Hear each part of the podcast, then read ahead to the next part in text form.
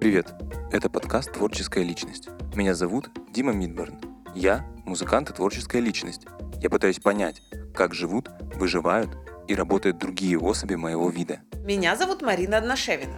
Я коуч и бизнес-тренер. Я помогаю другим людям приходить к их целям.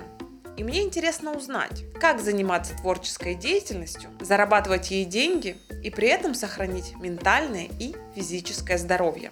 В первом выпуске к нам пришел в гости музыкант и автор книги «Мой первый трек» Антон Маскелиаде. Он рассказал, как уходил с офисной работы, открыл музыкальную школу и стал независимым артистом. Антон сходу поразил меня своим взглядом на деньги и творчество, а наша беседа с первым гостем привела к неожиданным результатам. А еще Антон дал очень дельные и практичные советы о том, как реагировать на критику. Мы никогда раньше не записывали подкасты. Это наш пилотный выпуск. Вы услышите, как мы учимся работать в дуэте и косячим по звуку. Надеемся, это только добавит шарма этому выпуску. Антон, привет! Привет! Привет, Антон! Ты музыкант, ты предприниматель, ты семьянин и ты преподаватель. Скажи, пожалуйста, как это возможно? Мог ли бы ты описать свой день, начиная с его пробуждения? Что с тобой происходит? А, я встаю, иду на кухню, наливаю а, апельсиновый сок, беру а, Kinder Delice, шоколадочку такую, съедаю это все. Обычно утром смотрю какой-нибудь ролик про Quake, какой-нибудь летсплей. Чемпионат, может быть. Вот. Да. А потом начинаю работать. То есть э, отвечаю на очень большое количество чатов ребят, которыми сейчас учатся, помогаю с треками, с ведением, мастерингом. Какие-то проекты начинаю разбирать, э, записывать скринкасты с разборами, общаюсь. Делаю небольшие перерывы, чтобы ушки отдохнули, играю в шахматы. А сколько длится твой рабочий день? Ну, слушай, ну вот он так длится, собственно, до ночи. То есть я все время онлайн, я все время в телефоне. Днем все работают, а к вечеру всех все просыпается. И они приходят домой, начинают писать, и вплоть там до двух-трех ночи, может быть, поэтому я не сплю, мне пишут, типа, ой, Антох, здесь, типа, что-то не работает иконочка, а как регулировать фейдер громкости, а послушай набросок, вот. И, и я знаю, насколько это важно для них, потому что когда ты в творческом потоке, тебе важно не отвлекаться. Ты, ты, типа, наш, ты задал вопрос, и все встало, ты ждешь ответ. И, меня, и меня, я это понимаю прекрасно, поэтому я всегда стараюсь очень оперативно отвечать, чтобы человек получил ответ, бух, и сразу пошел дальше. Поэтому в этом плане как бы я до, ну, как бы до, до сна обычно нахожусь онлайн. Это, возможно, немножко такая невротичная история, потому что мне важно, чтобы в Телеграме э, не было непрочитанных сообщений. Я начинаю переживать, если там есть что-то непрочитанное, поэтому я сразу начинаю отвечать. Это, возможно, урон для моей э, психики, но это круто для моих учеников. А как ты находишь в этом во всем время на свою музыку? Ну вот поэтому я пишу его четыре года. Вот, то есть у меня у меня у меня такие, да, у меня олдскульный подход, да. У меня такие бывают трипы ночные раз в месяц, может быть, пару раз в месяц, когда я понимаю, что у меня свободный вечер, я не хочу играть, вот, все уже спят, и я просто надеваю наушники и начинаю проходить по всем трекам, которые у меня наброски, которые я написал там за последние несколько лет. И прям в каждом сижу, работаю. Это на самом деле это, это прям кайф. Ты как будто э, путешествуешь во времени. Потому что каждый же трек это какая-то засечка временная в твоей жизни, да, и ты как будто возвращаешься на три года назад, на два года, на несколько месяцев назад. И там вот, ну, как бы расслушиваешь, понимаешь, что здесь можно улучшить, а что ты понимаешь, нет, вот это уже тут уже ничего не улучшишь. Типа, это на альбом через пять лет. Вот. И это, на самом деле, большое удовольствие. Вот. И сейчас так получилось, в какой-то момент я просто собрал таблицу, типа, а хорошо, а какие треки у меня готовы? И я смотрю, восемнадцать штук. Уже практически готовы. И я подумал, что половину из них можно уже положить на альбом, придумать концепт. Почти все треки с этого альбома написаны с кем-то. Вот. Я для себя открыл эту вообще возможность, возможность коллаборации, потому что я понимаю, что в коллабе работать кайфовее, чем одному, потому что ты, во-первых, можешь делегировать часть вещей, которые ты не любишь, во- во-вторых, э- и ты учишься, а- и в-третьих, у вас получается что-то новое. Потому что ну, у меня и так уже три альбома моих, моих сольных, ну сколько можно, пора уже с кем-то еще по- поиграть вместе, посотрудничать. Вот. И это прямо раскрыло мне какой-то вообще э- мир. мои ребята в комьюнити постоянно делятся там по парам, делают ремикс друг на друга, делают, пишут песни. А я как будто всегда э, до этого был такой в стороне, ну, там, пусть они, конечно, коллабятся, вот. Я знаю, как свою музыку писать. А на, хрен, а на самом деле я ни хрена не знаю, вот. И я только в коллабе, по сути, понял, что у меня получается особенно хорошо, чем у меня сложности, с чего я кайфую больше всего, где там моя часть в, этом, в, этом, э, в этой коллаборации, в этом сотрудничестве. Слушай, мне всегда было интересно следующее. Как в творческом тандеме делить ответственность, например, да? Мне нужно сделать сайт как предпринимателю, я делегирую эту работу. Или мне нужно, я не знаю, сделать фотосессию. Окей, я плачу за работу фотографу. Yeah. Или мы делаем... Ну, то есть я понимаю, как делегировать ту часть работы, которую я сделать не могу, но когда вам нужно выдать, выдать единый какой-то творческий продукт, это для меня непонятно. И, возможно, и ты, и Дима можете об этом рассказать. Вы начинаете что-то делать, и, скорее всего, у вас может ничего не получиться. Вот и все, вы просто разойдетесь. Тут просто бывает, ну, бывает так, что вы можете писать офигенную музыку, но вместе просто не сойдетесь, потому что ваше эго будет драться друг с другом. А бывает так, ты общаешься с человеком, и бах, а у вас через неделю трек совместный уже. Вот. И просто как это случилось, непонятно. Мне кажется, самое крутое в коллабе в том, что кто-то к кому-то приходит с наброском. Потому что самое сложное в музыке – начать. Вот. У сценаристов есть...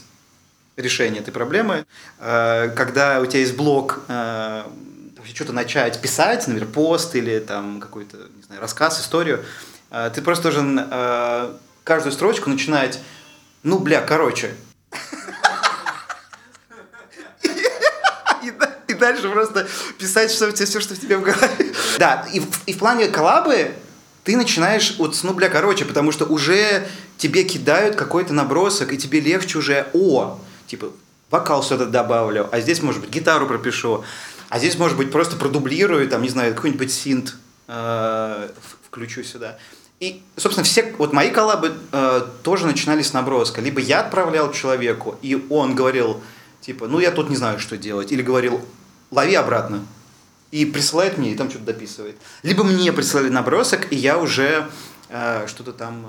добавляю. А что в этом случае происходит с авторскими правами? Были ли у тебя ситуации, когда это была ситуация конфликтная, когда вы написали что-то вместе и потом не могли поделить? Нет.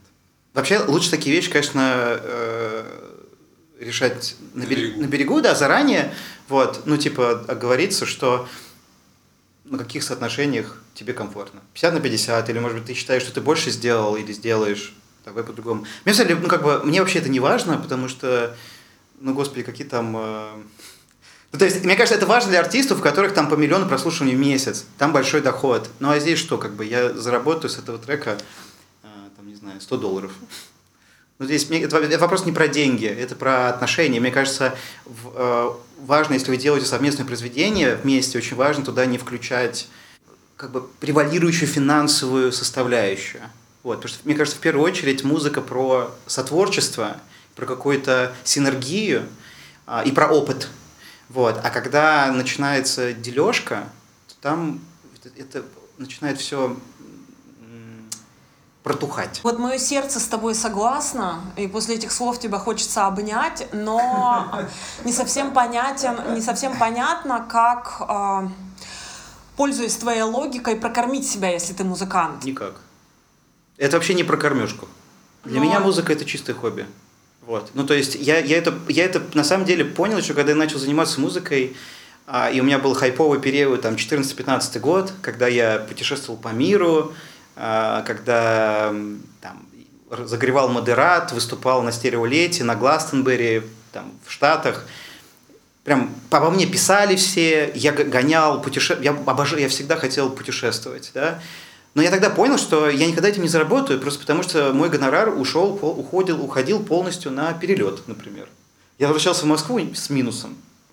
Вот. И все. Ну, как бы, а мне надо было снимать квартиру, я работал еще на работе, я отпрашивался каждый раз от, у начальника, чтобы я мог уехать, улететь куда-то.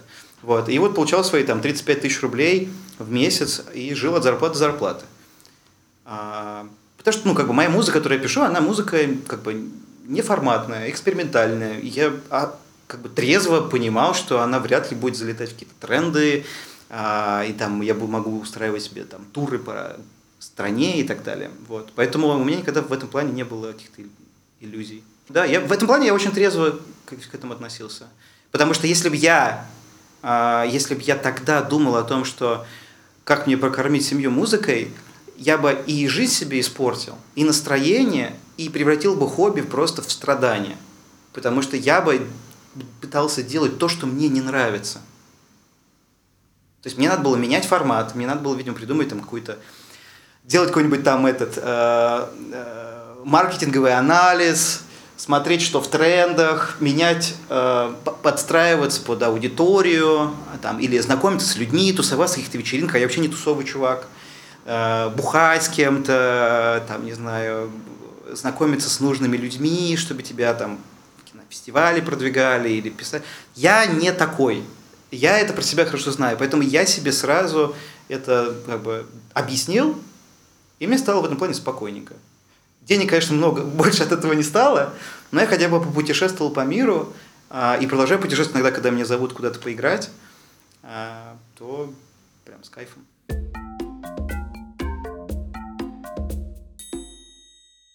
Слушай, интересно, если к тебе, я так предполагаю, что в школу приходят разные э, студенты с разными амбициями, и есть люди, которые хотят посвящать этому все свое время и этим зарабатывать. Позиционирование моей школы – это музыка в удовольствие. Никакого заработка вы нигде не найдете там, в моих, там, не знаю, на моем сайте и так далее.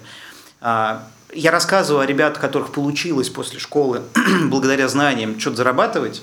Кто-то написал музыку для спортмастера, кто-то пишет музыку для спектаклей, кто-то работает звукорежиссером, кто-то зарабатывает деньги на... потому что его трек попал в Beatport топ сто мира. Вот. Но как бы обычно это э, отдельные ребята, которые после школы решают, окей, я хочу развиваться как артист, и я, или там, как звукорежиссер, я пойду туда. То есть в этом плане школа была таким стартовым плацдармом, который их запустил на орбиту. А дальше они решают, куда полететь: на Марс, на Юпитер, на Титан, или остаться на орбите, просто кайфовать, дальше писать свою музыку там, для, на день рождения своей девушки или для своего сына. Вот э, сейчас там, э, у меня есть выпускник Игорь, ему пятьдесят четыре года. Он написал альбом, посвященный своему сыну. Вау. Да. Такой прям рэп.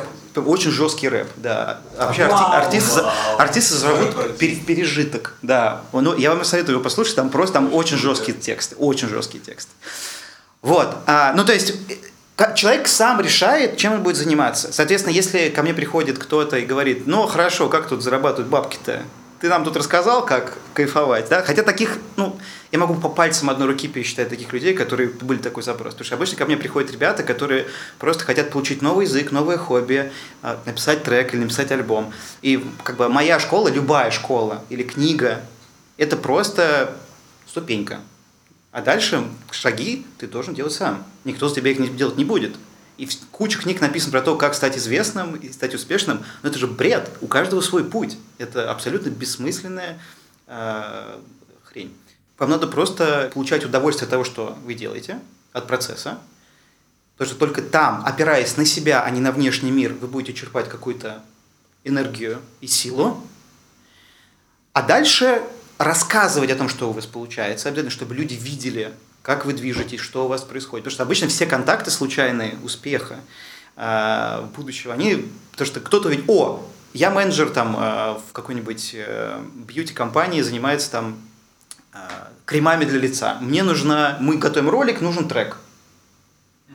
И тут какой-то мой приятель, а мой одноклассник там, с две тысячи седьмого года пишет, что он пишет музыку. Так я ему напишу дешевле, ему музыку вроде ничего... Я сейчас реальную историю вам рассказываю. Ну, то есть, и вот такие случайные события происходят просто потому, что человек пишет музыку, делится об этом в соцсетях. А соцсети – это вообще идеальный э, работодатель. Вот. А, и продолжает это делать. Все. Пишешь музыку, выпускаешь, рассказываешь. Пишешь музыку, выпускаешь, рассказываешь. Через год, через два. У меня есть отличная история, когда э, э, Даша Аврамова, проект Аврамова. Да, быть, ну, да вот, он... супер вообще. Она, она чума, вот. И она вообще пришла ко мне в школу с нуля. Она э, художница. художница, да. Она закончила начальный курс, потом про, а через два года ее зовут уже на фестиваль «Боль». Она просто она собирает, э, собрала группу, потом выступала сольно. То есть супер уникальная совершенно артистка, ни на кого не похожая, очень экспрессивная. Вот она вот прямо на моих глазах собрала себя сама. Вот. И все, что она делала на этом пути, она просто писала музыку, не боялась, рассказывала об этом и продолжала это делать. Сейчас она ездила в какую-то Исландию, в какой-то, какой-то лагерь. Ну, то есть, мне кажется, самый главный совет здесь, то есть, очевидно, что я не дам конкретный, типа, сделай это и будет это, это бессмысленно, это глупо, так не работает. Но э, очень важно найти опору в себе, научиться себе доверять.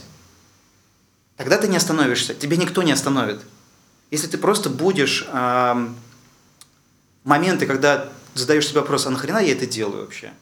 Трек послушал тринадцать человек. Два лайка.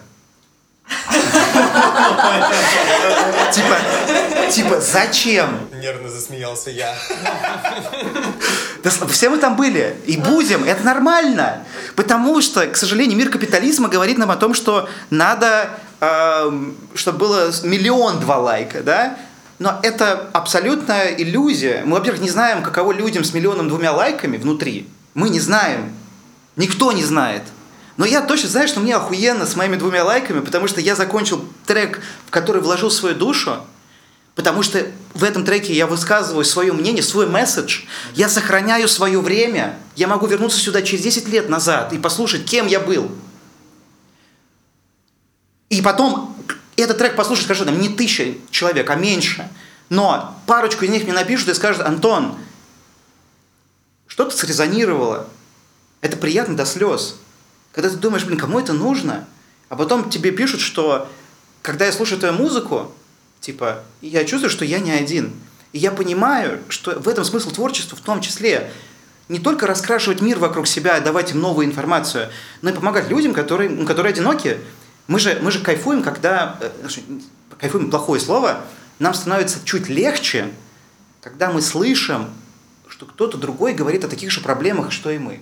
И, и я это по себе знаю, и, и, и я сам цепляюсь, как, за меня как, как бы крючками, я цепляю композиции, книги, фильмы, когда я вижу, что автор говорит моим языком. И я понимаю, что, знаете, мне прям мурашки по телу проходят, думаю, вау, я не один.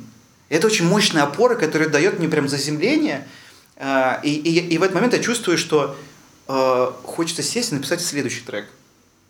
Интересно, у тебя одновременно какой-то трезвый, вдохновляющий и очень грустный взгляд на вещи для меня, потому что а, ты не даешь обещания, получается, другим людям в том, что через год они будут за- зарабатывать тысячи долларов, но они смож- смогут в этом найти любимое дело, а, они смогут через это самовыражаться, и если это будут делать регулярно, то, возможно, они будут собирать а, людей на концерты, будут ездить в туры и так далее. Я правильно понимаю? Да, конечно, если они этого хотят. Тут очень важно. А может быть, кто-то закончит трек и поймет: «А, я понял, как это работает. Окей, пойду дальше продавать яхты». Ну, то есть, типа, это просто... Why not, да. Просто это, это же, ну как бы, не знаю, ну как бы это же, ну как бы это же наша жизнь. Мы, мы, мне кажется, гораздо важнее опыт, который мы получаем, чем как, какие-то часто абсолютно левые, э, непонятные цели, которые нам ничего не дадут. И вообще реальность того, что даже если мы эти цели достигнем, кто сказал, что мы будем счастливыми? Но когда ты пишешь трек, ты точно счастлив. А скажи, пожалуйста, как людям смиряться со своей работой, которую они делают ежедневно, если это не их главная радость или главная цель? Я вижу, что ты нашел ну, свой рецепт, да, то есть ты открыл школу, для тебя это все-таки продолжение того, что ты делаешь. У нас короткая жизнь, особенно сейчас. Все меняется, измениться может завтра. И ты просто взвешиваешь... Э- Что ты делаешь? Да, ты хочешь дальше терпеть, а чтобы, чтобы вечером не терпеть? Или ты, может быть, найдешь какой-то, можешь найти компромиссный вариант. Может быть, есть тоже работа, не творческая, но которая, например, выжимает чуть меньше твоих сил, которая не заставляет тебя потом ходить на десять лет на групповую терапию или, или обращаться к э, этим... людям, которые раскладывают э, карты Таро. Вот. Э, может быть, стоит просто найти работу полегче. Да, может быть, заработок будет поменьше. А нахрена тебе столько денег? Может быть, тебе и не нужно столько денег. Может быть, это какие-нибудь предустановки твоей мамы с папой, которые тебе говорят, э, кто же нас будет в старости обеспечивать? Вот, иди лучше. Какой-то музык, заработаешь денег, что ли? Иди вот э, в суд. Адвокатом будешь работать. Вот. Э, например, да. А тут говорит, нет, я пойду яхты продавать. Все счастливы, кроме этого чувака. И я, я, я думаю, что, ну, то есть, каждый человек достаточно разумен, чтобы понять, взвесить, чем он занимается по жизни. У меня, я восемь лет совмещал хобби и работу.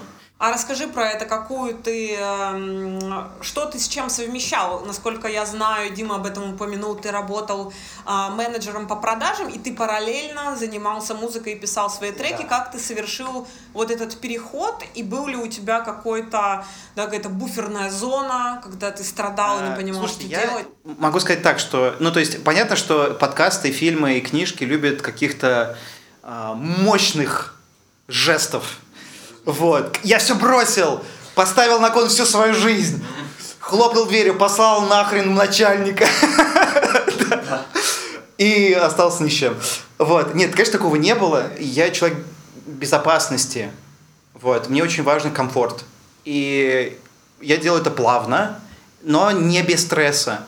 Потому что я работал, действительно, я продавал запчасти для деревообрабатывающих станков. Я занимался свинофермами и птицефермами. Я ездил, гонял в Саранск, в, в Белгород на птичнике, смотреть, как там система автокормления работает. В общем, короче, это полная жесть. Да, потом возвращался, да, а вечером, вечером как бы я писал музыку.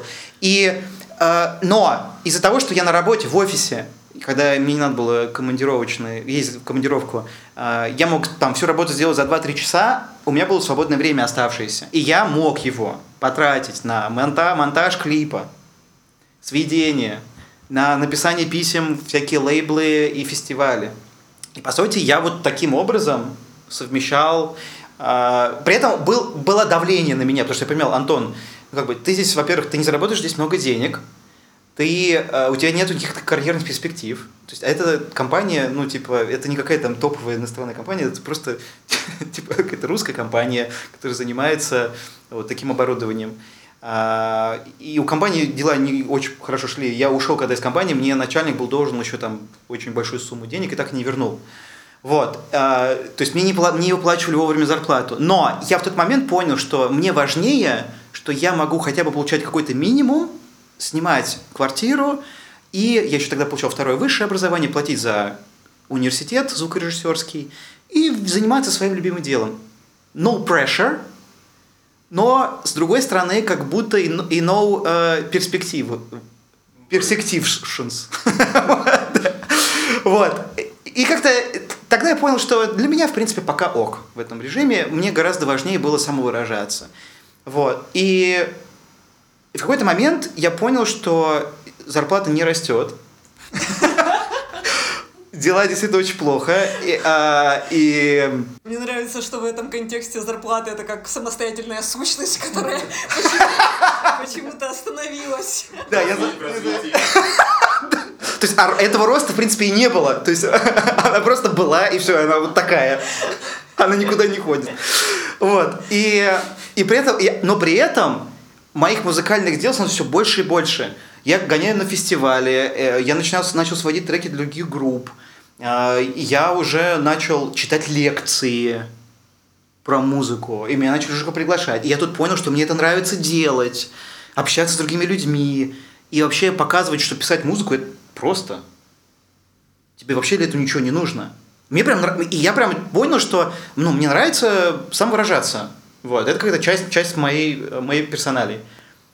И я понял, что а дай-ка я попробую а, полностью вложиться именно в коммуникацию. То есть читать лекции, а, рассказывать про Абелтон. И в тот момент я ушел с работы а, и начал рассказывать про Абелтон. Меня тогда позвали в школу Глинка, была школа такая, mm-hmm. да. А, и мы, они начали набирать курсы. Но потом они перестали набирать курсы. Вот. Не знаю, в чем у них там была причина. Плохой маркетинг или... В общем, я оказался без работы, без старой работы, без новой работы, потому что новые курсы не набирались. И это было у меня финальным толчком, чтобы... Окей, надо делать все самому. Хватит полагаться. Я всю жизнь свою полагался на других людей. Надо взять просто впервые в жизни свою жизнь в свои руки и сделать. Вот. И в семнадцатом году как раз, в, в августе, вот шесть лет в этом году ровно будет, в семнадцатом году, в августе, в мертвом сезоне, я открыл свою школу, я набрал два курса. Вау. И, в месяц, и через месяц все было забронено на полгода вперед. Вау. И ты офигел? Я хуел. Я охуел. Причем реклама, чтобы вы понимали, реклама, которая там была, это было спонтанное решение. Ну, то есть я не могу сказать, что типа это само по себе случилось. Я был на музыкальном фестивале в, в Бельгии и, и на Радиохэд поехал. Вот. И я стоял перед сценой и говорю: Юль, просто сними меня, я сейчас просто наговорю какой-нибудь текст. И я начинаю говорить, типа, ребят, в августе открываю свою школу, будем писать треки, общаться, вообще будет все клево, супер, зашибись, приходите ко мне. Вот. И потом я выложил этот видос. И, видимо, и, ну, как бы, я не могу сказать, обо мне кто-то знал, потому что я там участвовал во взрослых лагерях, как музыкант, но половина людей пришли с этого видоса. Вау, реально? Просто да. С видоса? Ну, я написал видос, да. В Инстаграме, я не знаю где. Тогда я, я Инстаграм особо не вел, это был ВК и Фейсбук. Да, и все, и пошло-поехало, вот. А потом я открываю онлайн-курс, и мы вот каждый месяц набираем по сорок-пятьдесят человек.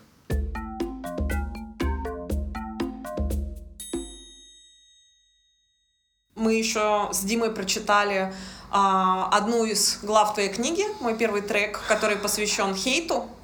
А, она открыта, а, она выложена в открытом доступе. И а, мы тебя попросим прокомментировать несколько хейтерских высказываний. Это реальные комментарии? Это реальные комментарии, к они не, не придуманные. Они к... Вот есть комментарий к видеоклипу. Так. Очень плохо снятое видео на дешевую камеру. Скудный словарный запас говорит об отсутствии всякой фантазии. По-видимому, молодые люди недавно взяли в руки музыкальные инструменты. А гитаристу вообще надо руки оторвать. Жесть.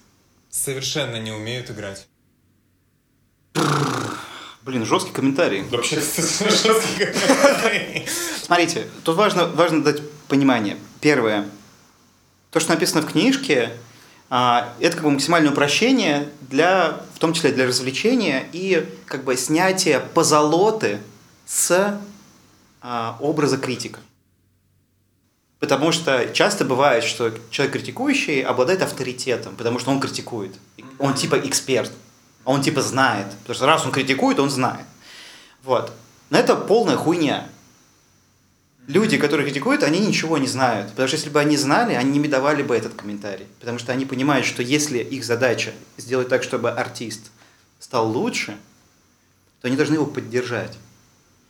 Но в их психологии работает так, что их, возможно, в детстве били или каким-то образом э, проводили какое-то насилие, может быть, эмоциональное. И у них в голове работает такая система. Бьет, любит. Типа, критикую, становится лучше. Это не так. Это полная... Э, ну, как бы, это неправда. Вот, на это можно... То есть, я хочу успокоить всех. Если вы когда-нибудь получаете критику в интернете, э, где-либо, э, это просто субъективная реакция э, человека, в котором, скорее всего, в плохом настроении, на то, что с ним делает ваше творчество. Вот. То есть, это его... Проблема, не ваша.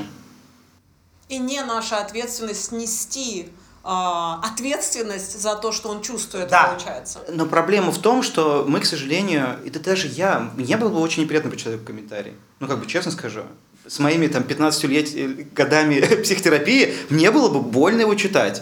Но важно не что, что ты чувствуешь во время, э, во время того, как ты его читаешь, а что происходит потом. Ты потом возвращаешь себе свою ценность и говоришь: так, Антон, погоди, это вообще про тебя? Я вообще-то играю на гитаре нормально. Uh-huh. Это текст, который, над которым я там думал последний год. Он для меня очень многое важно. Почему я даю себе, э, почему я даю право этому человеку обесценивать себя? Иди в жопу. Uh-huh. Бан! Uh-huh. удалить. Все, я, я, я максимально э, э, очищаю свое пространство от негативных эмоций. Мне так хорошо. Вот и все.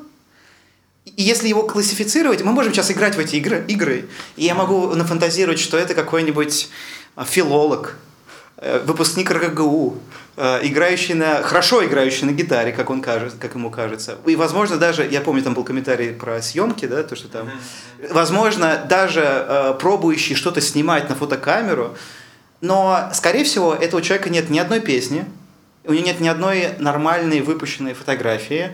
Потому что если бы это у него было, он бы знал бы ценность того, когда ты делишься этим с миром. Ты знал бы страх того, как, как вообще, а, что значит выложить и что значит получить обратную связь, особенно негативную. Это очень страшно. И это, большинство людей это останавливает. Я на своем курсе, где у меня вся программа выложена, где я поддерживаю людей, а, мне постоянно пишут ребята...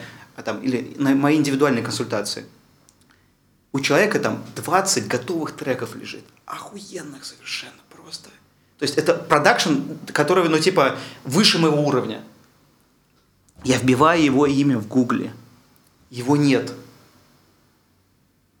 Я, я вбиваю в Apple Music, его нет. Я, я ему пишу: слушай, а где твои треки? Ну, типа, где, где ты? Он говорит: а меня нигде нет. И смеется. Я говорю: в смысле? Я говорю: у тебя, у тебя же абсолютно топовая музыка.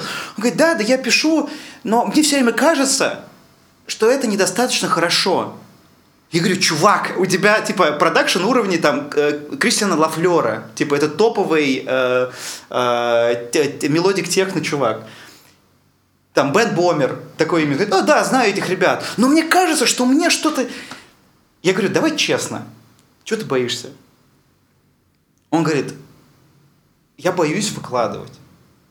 Короче, это, мне кажется, самая большая проблема творчества в принципе. Творчество не может писаться в стрессе.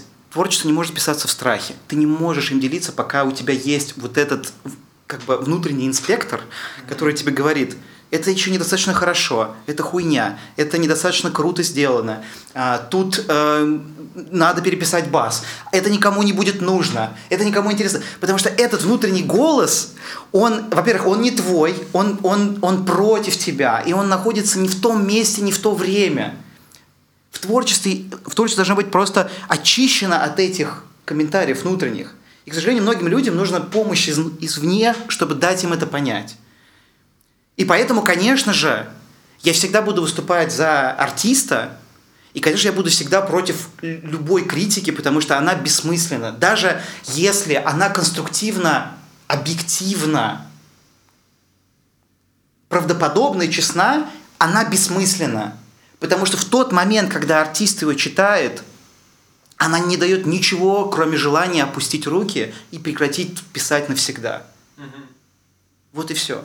То есть смысл в том, чтобы, ну, во-первых, не пытаться а, понимать, что творческая деятельность — это путь, и не пытаться сделать идеально, идеальным каждый трек. И второе, мнение чужого человека не является некой правдой абсолютной о, о том, что ты делаешь. Негативное мнение точно. Негативное. Да, да. Но если, если хороший комментарий, ну, прими его. Интересно, знаешь, еще какая штука? А что делать, если тебе дает какую-то некую обратную связь профессионал, ну, то есть тот, который, от, ну, по мнению какого-то некого музыкального сообщества, да, он босс, он точно знает, вот да, у него регалии, вот у него выступления, отличный вот вопрос, у него э, стадионы, и он тебе говорит: кажется, это говно. Что тут делать? Вот интересно, потому что мне кажется, что это некие разные уровни, да, отвечаешь ты или не отвечаешь, да, как ты воспринимаешь YouTube-комментатора, или вот такая история. Мне кажется, что это может быть болезненнее, как будто бы. А, совершенно верно. Ну, во-первых, э, смотри, смотри, если, во-первых, какой-нибудь, ну, давайте представим просто фигуру, например, Баста пришел ко мне, да, и сказал: нахрена этот дерьмовый альбом вообще существует, или эта песня? Во-первых, это, то есть, понимаете, сам факт того, что э, снизошел какой-то Зевс с Олимпа и послушал твой альбом, послушал твой трек, это уже говорит о том, что если у него что-то триггернуло, это значит, что этот альбом как минимум нужен, потому что он вызывает эмоцию. Это, это, это уже круто. То есть, и он замечен. Это, это уже успех. Дальше мы начинаем разбираться с комментарием. Если я попросил его комментарий, если это конструктивная обратная связь на мой запрос, мне приходится с ним работать. Я сам попросил. Deal with it. Все? Ну, типа, хорошо, спасибо, Баста. Ну, так, ну, скажем хотя бы конкретно, в чем мне надо работать? Не просто говно, ну, то есть, типа, чувак, я за твой фидбэк вообще деньги тебе платил. Вот, ну, или скажи мне конкретно, с чем... Да, да, хорошо, я так понимаю, ты хочешь, чтобы я к тебе на лейбл попал? Или, например, я бы хотел к нему на лейбл попасть. И я просто моделирую ситуацию, почему мне нужен был его фидбэк. Да, например, я хочу попасть к нему на лейбл. Я пошел, слушай, я хочу к тебе на лейбл с таким музыкой. И он сказал, типа, музыка не готова. Я говорю, ну, хотя бы, хотя бы почему, что не так? Говорит, биты не те, супер, какие нужны? Послушай вот этих артистов. Все, супер, спасибо. Я... Как бы я сам запросил этот фидбэк. То, что он написал что-то говно, это вопрос его культуры, его воспитания. Ну, и все. На этом, так, на этом все заканчивается. Ну, то есть, ну, если он невоспитанный человек и не умеет давать нормальную, конкретную, конструктивную обратную связь, это его проблема. Но для меня главное, что мне надо переписать биты, чтобы попасть к нему на лейбл. Тут все понятно.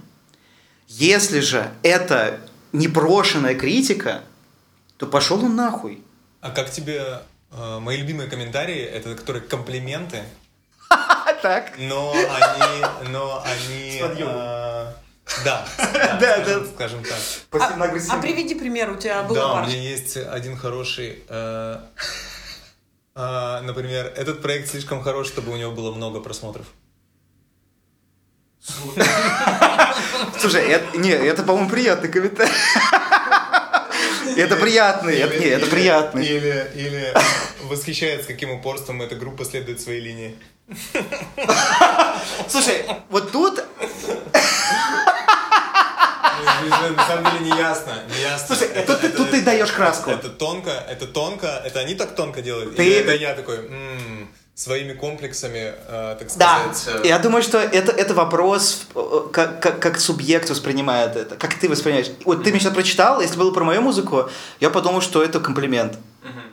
Вот. Но если, возможно, ты в плохом настроении, и у тебя хуёвый день, ты, наверное, подумаешь, блин... Зачем ты так? Вот. Хорошая мысль, то есть мы своим восприятием ну, конечно, окрашиваем комментарии. Конечно, mm-hmm. да конечно. Блин, ребят, хорошее настроение можно и даже лучшему, лучшему другу, который, там, не знаю, просто друзьям-музыкантам, которые там пишут музыку, написать, какая классная песня.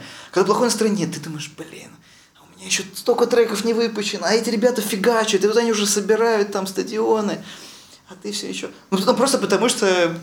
Поэтому я, например, когда у меня возникает мысль какая-то написать кому-то что-то плохое, я никогда этого не делаю.